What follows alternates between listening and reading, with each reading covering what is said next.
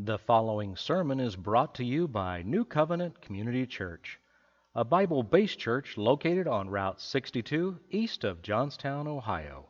To learn about New Covenant Community Church, visit www.new-covenant.org. Again, that is new-covenant.org. Now, enjoy the message. Well, God bless you for being here today, and glad that you are. Glad that you are. You know, it's so neat to see Ohio opening back up with the Hartford Fair happening this year and the zoo opening back up, and all of that is happening just the way it seems like it ought to. So we're happy about that as we progress through time. Take your Bibles, if you would, to Luke chapter 14. The Gospel of Luke, the 14th chapter. You know, we're gathering again now, and many of the things as we progress through these next weeks, we will be picking up where we left off with many things. Man, we had a lot going on, and a lot that was getting ready to happen right before the coronavirus came to us, and a lot of those things had to end. So we're just going to pick back up with many things, and you'll see a lot of those things unrolling as we announce those in the future weeks. But one of the things I'm really excited about is really nailing down a vision for our church. If you remember back to the beginning of the year, our church went through a period of 40 days where we were all praying and going through the same devotion, all collectively together. We had a book that led us through that for 40 days of prayer. And boy, it was great. We ended those 40 days by coming together on a particular Sunday night. Many of you were there. And it was a pressing into the Lord and really seeking a vision that God would give us. And I'm just so excited about that. And I really feel like that's something that the Lord will continue guiding us in. But as I really sought the Lord's face and what He would have us, where He would have us in His Word this week, one of the things that I felt the Lord impress upon my heart was that regardless of what our vision ends up being, regardless of however we nail that down as a church family, and we say this is the march cry of our church, regardless of precisely what that is. There are some things that absolutely must be in place regardless, things that we don't really have to pray about. There are things that are clear enough in Scripture. We don't have to pray about it. You don't have to pray whether or not you should love your neighbor. You never have to ask God about that. The answer is always yes. And another thing that there is always a yes answer to is discipleship.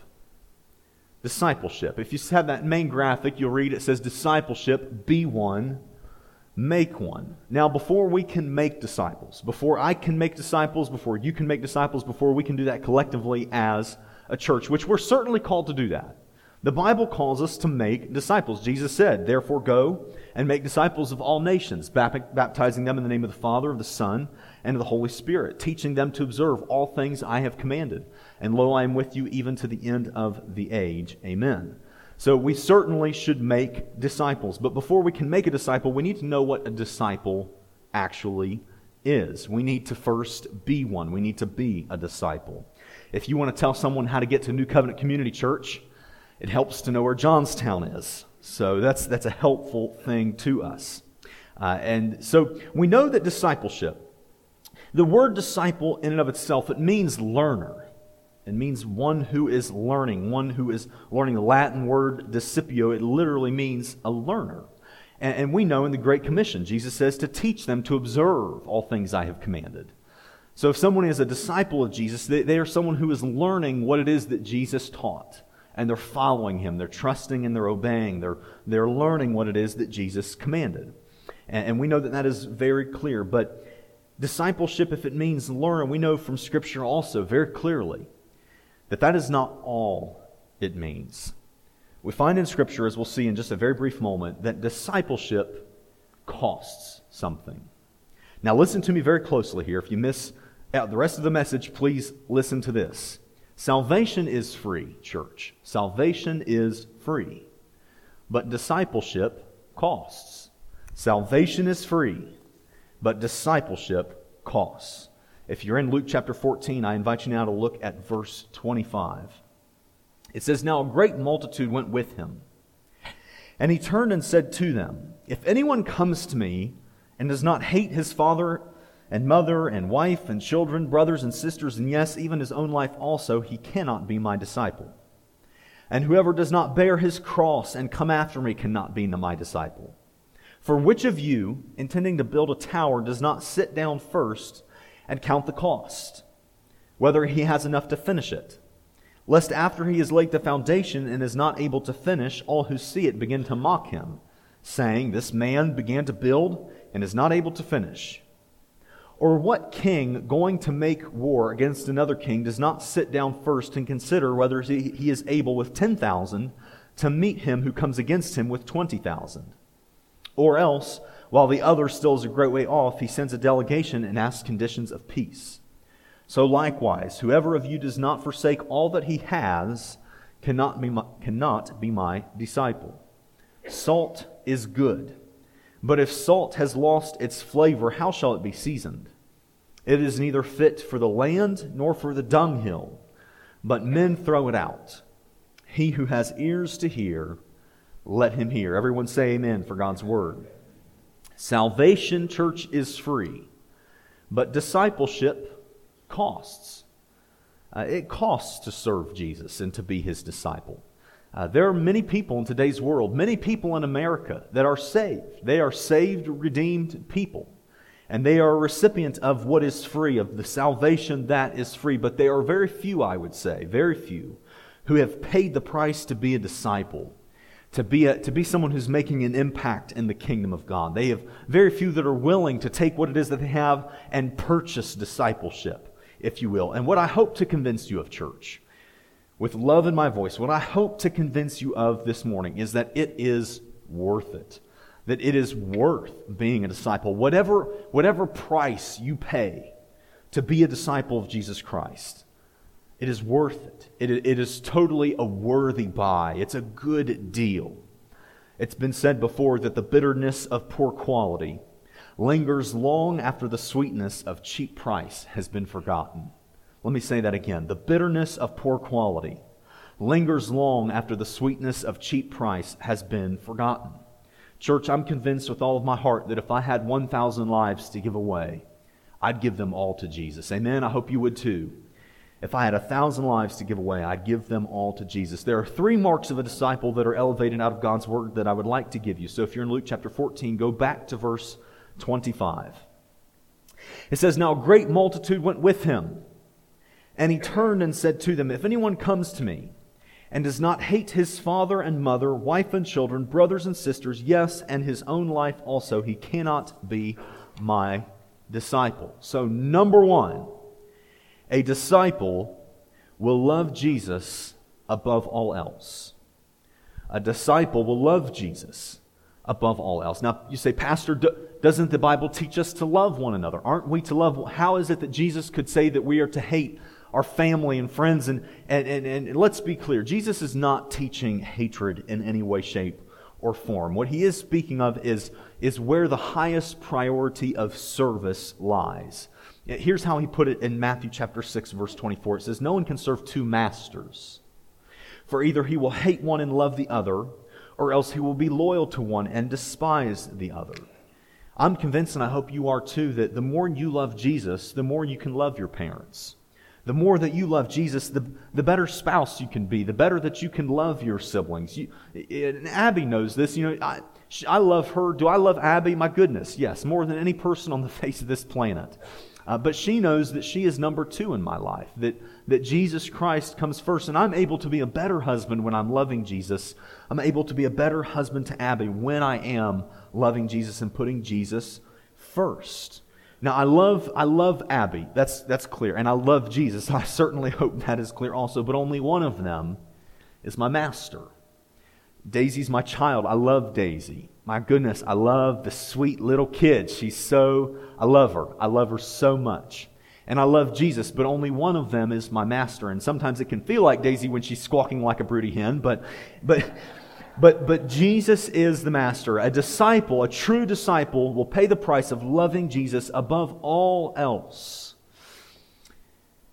And it's not common to preach that message in America anymore today. That a disciple is to preach Jesus, is to love Jesus, is to love Jesus above all other earthly relationships, to give all that they have, to pay that price to be a disciple. That is not a common message. The common message in America today, as we are all very well aware, is a watered-down message of self-fulfillment and making yourself better and acquiring yourself and establishing yourself, not giving of yourself and giving everything that you have away. One time someone asked Dr. Tozer, they said, What does it mean to be a disciple of Christ? What does it mean to love Jesus so much that you're crucified with Him? The Bible talks about being crucified with Christ. What does that mean? What is the life of a person like who has been crucified with Jesus?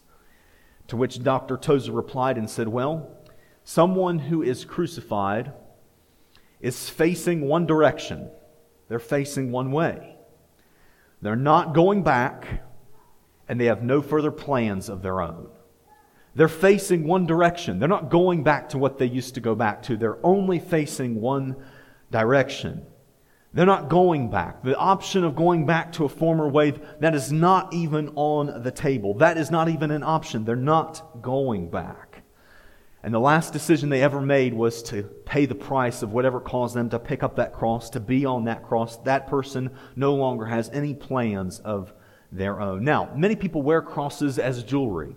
And we have a cross here behind me, and it represents the focal point of this whole building. The very center focal point that our eyes are drawn to is the cross that's behind me. And as far as I can tell biblically, there's nothing wrong with that. There's nothing wrong with wearing jewelry that has crosses on it, having crosses in the church. There's nothing wrong with that. But it's very, very important to remember what the cross actually represented in Jesus' day.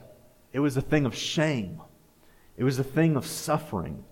In today's world, it would be the equivalent of having, let's just say perhaps, Jesus were to have chosen to be and live among us in 2020. The equivalent of a cross being up here perhaps would be an electric chair sitting up here.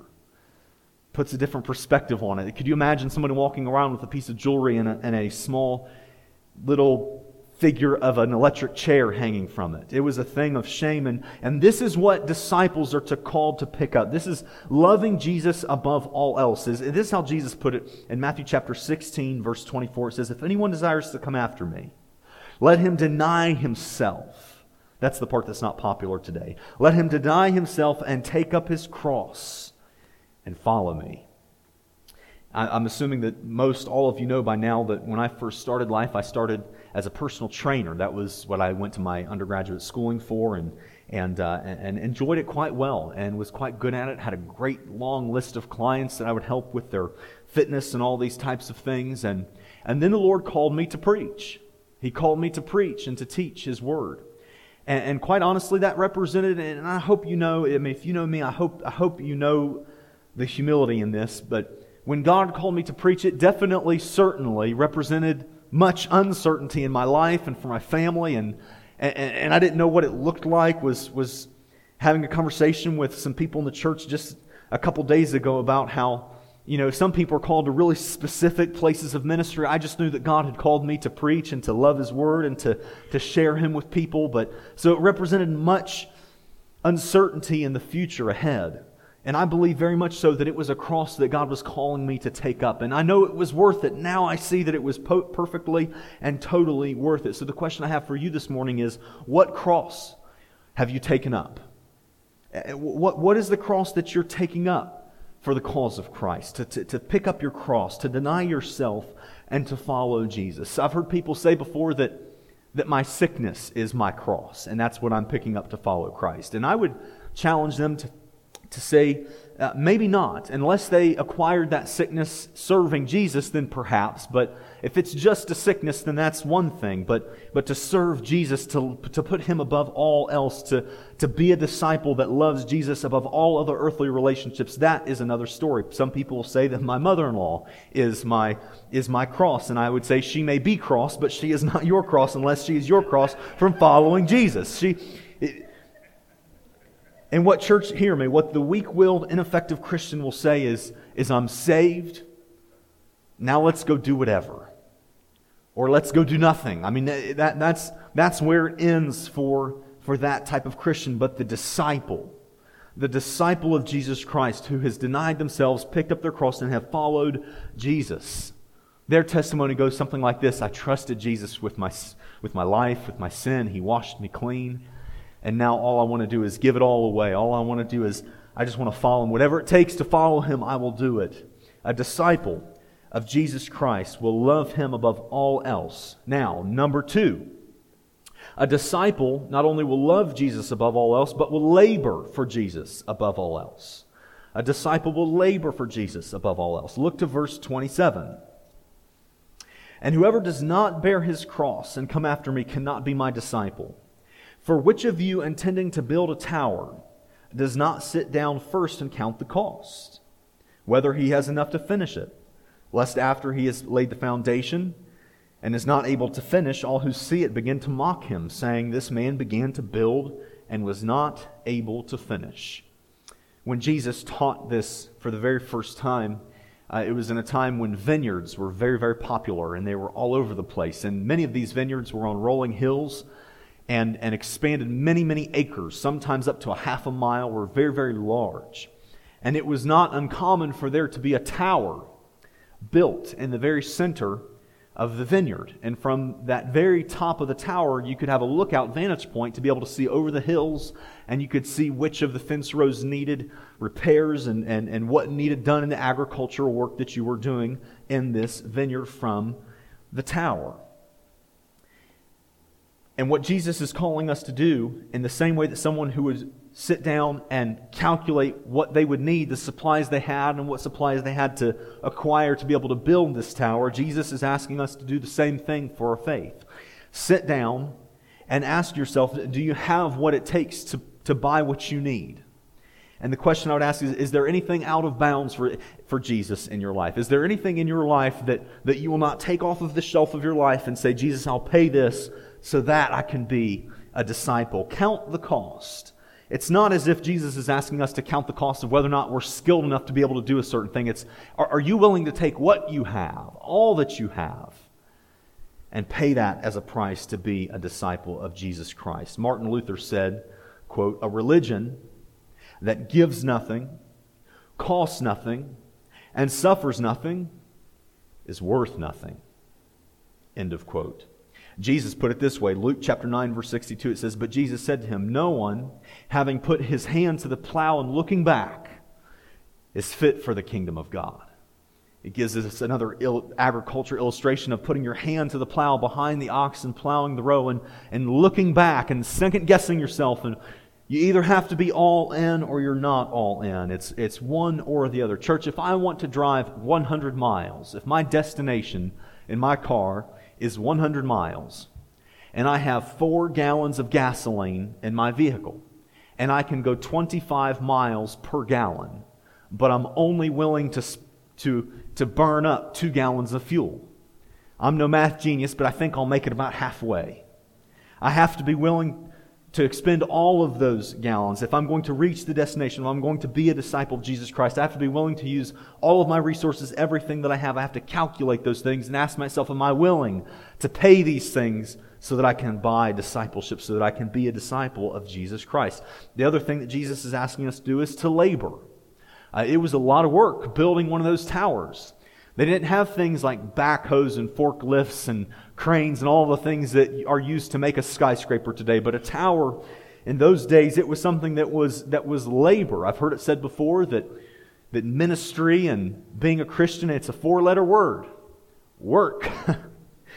We're to labor. And something to remember, church, is that a half-built tower in a vineyard was of no use for the vineyard and the sake of the produce off of that vineyard. A half-built tower was of no use. And a great problem with American Christianity today is that there are many, many, an amount that grieves me many, there are so many half-built towers in the kingdom of God. There are people who used to go to church that no longer go to church anymore.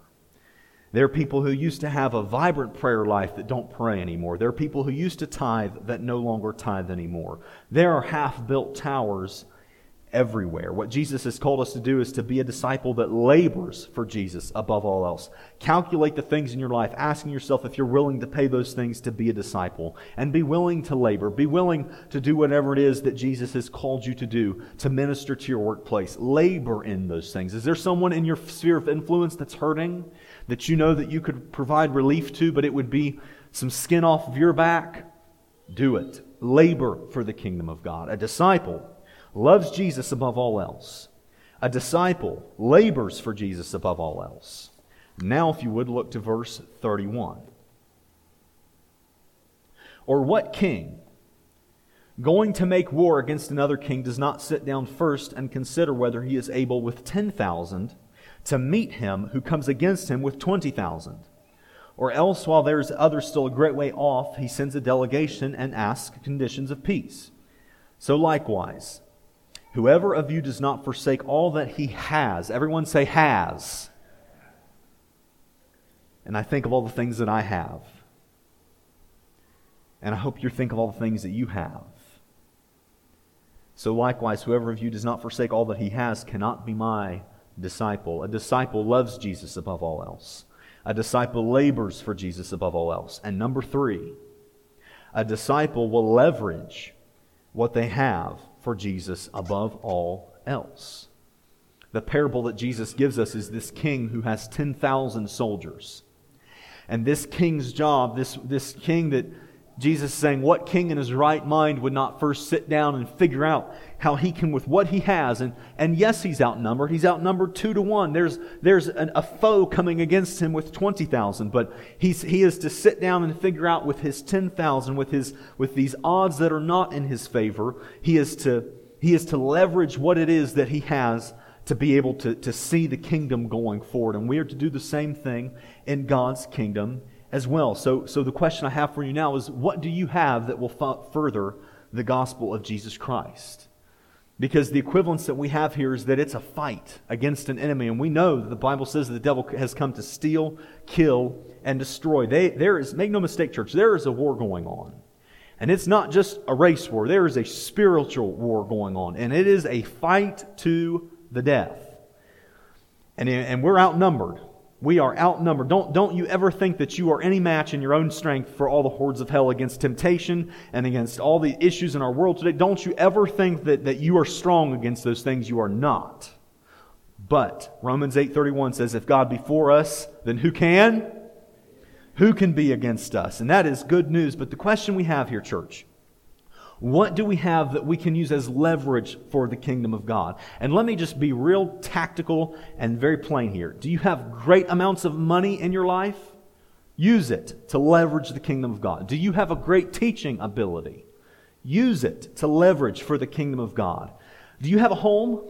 And I'm not saying like a home that you have paid for. I'm saying, do you have a roof over your head?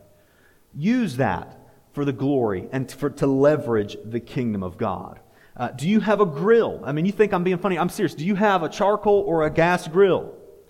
Use it for the kingdom of God. Use those things to invite people over that you know need Jesus, that you know need an invite to church. Use everything that you have to leverage for the kingdom of God. Do you like sports?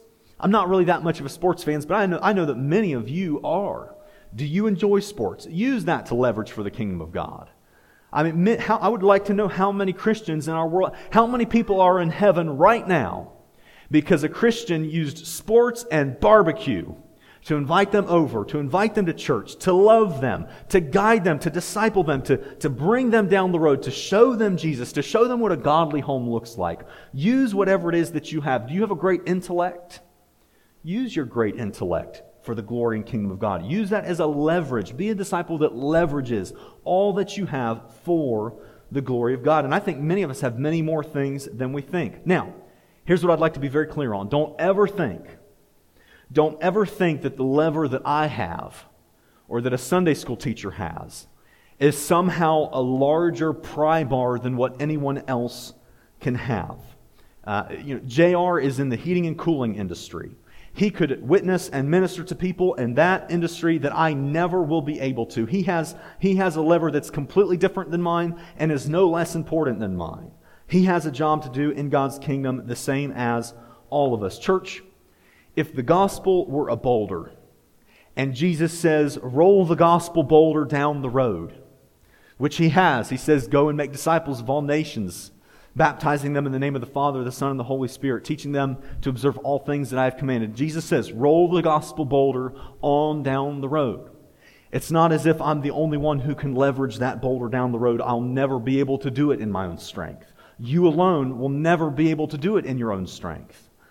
But if you're using the leverage that you have, and I come alongside you and I use the leverage that I have in being able to preach, and somebody else comes along that has a lot of money and they use the leverages that they have, this gospel boulder will start rolling down the road. If you believe that, say amen. And that's good news. My dear friends, disciples who love Jesus, they will love Him above all else. Disciples will also labor for Jesus above all else. Disciples will leverage what they have for Jesus above all else. Now, if you would, look to verse 34.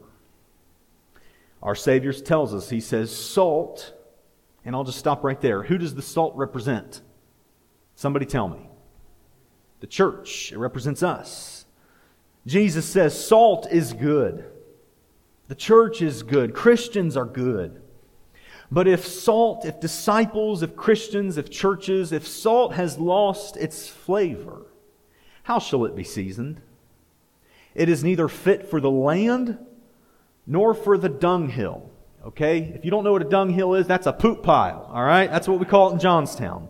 But men, Jesus says, but men throw it out. And Jesus finishes by saying, he who has ears to hear, let him hear. Salt, if you didn't know, and I'm imagining that you know this, it preserves things. The disciples would have known this. Many of them were fishermen.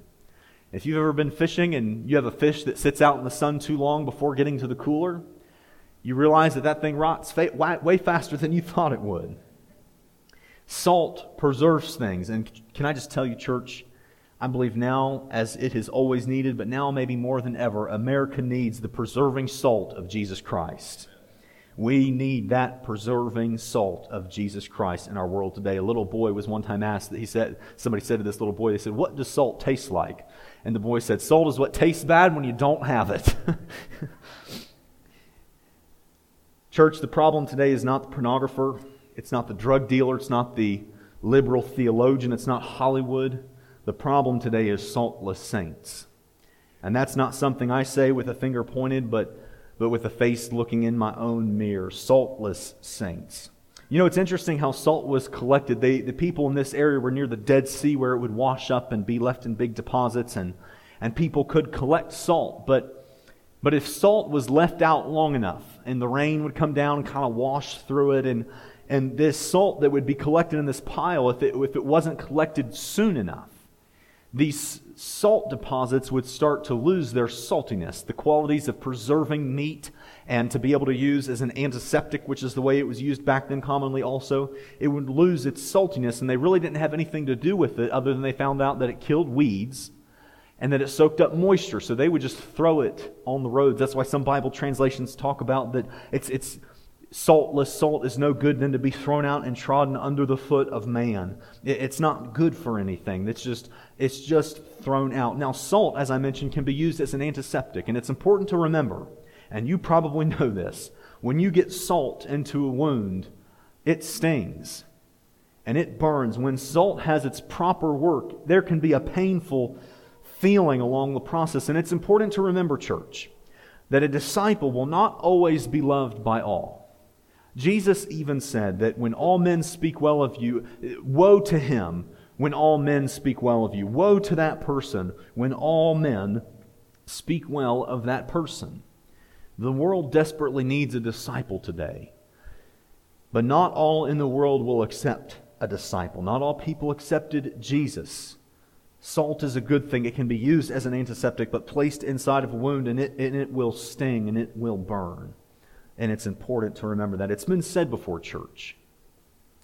It's been said before that for a person to be truly happy in life, they need three things. They need something to believe in, someone to love, and a cause to serve.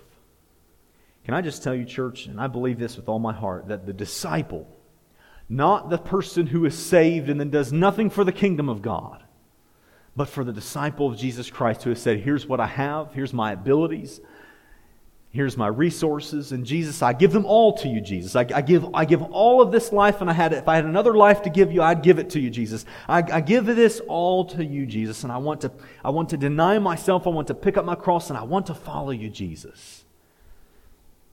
The disciple, that person, they have something to believe in. It's the gospel, amen?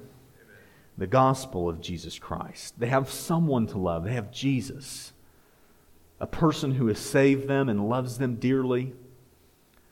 Jesus, who has a love for us that we could never even begin to imagine how much He loves us, church. I mean, I think when I'm working around the church and doing things throughout the week, I think of how much I love you guys and enjoy spending time with you now. And now we're able to enjoy having meals and picnics with you guys. I mean, this is just, I love you guys. And I think the love I have for you does not even do justice to the way that Jesus cares for you and the way He loves you so deeply. We have indeed someone to love when we're a disciple of Jesus Christ. And lastly, we have a cause to serve. A cause to serve. What cause are you serving? Many of us are in very widely differing professions, many blue-collar, many white-collar. We're a wide range in this church, and we serve many causes in our jobs, in our workplaces, in our family, but what's the greatest cause? We have many loves in our lives. There's a lot of things in my life that I'm thankful for that I really love, but only one is my master, and His name is Jesus Christ. Brian, if you would come and begin to minister. Would you stand with me? This is a great season of church life. And Jesus has been leading us. I'm so reassured to know that those of you who have been here, at least, and I don't want to speak for everyone. If this is not your heart's feeling, then certainly don't let me speak for you. But for those who I've been able to talk to and have conversations with, for those that have been in this church for a long time, there's a sense that Jesus is here and He's leading us, He's guiding us. That's a wonderful thing. And people who have just been with us for a very short period of time have felt the same. And that is not because of me. That is not because I came in September. I do not take credit for that. And don't try to give me the credit for that because I will refuse it. Jesus is the head of this church. He's our King and our God, and He is a Savior, church. If you don't know Him this morning as your Lord and your Savior, trust Him. Would you trust Him today? Let's pray. Father, You've given us so much to love, so much to serve, and so much to do. But God, we stay here this morning recognizing that we have one master. The business of this church and our lives, it is about You, Jesus. It's about Your redemption. It's about Your grace. And we are thankful for it this morning. Perhaps you would say that you just don't know Jesus this morning, that the Holy Spirit has convicted your heart this morning and this week, and I invite you to accept Him and love Him like you never have before.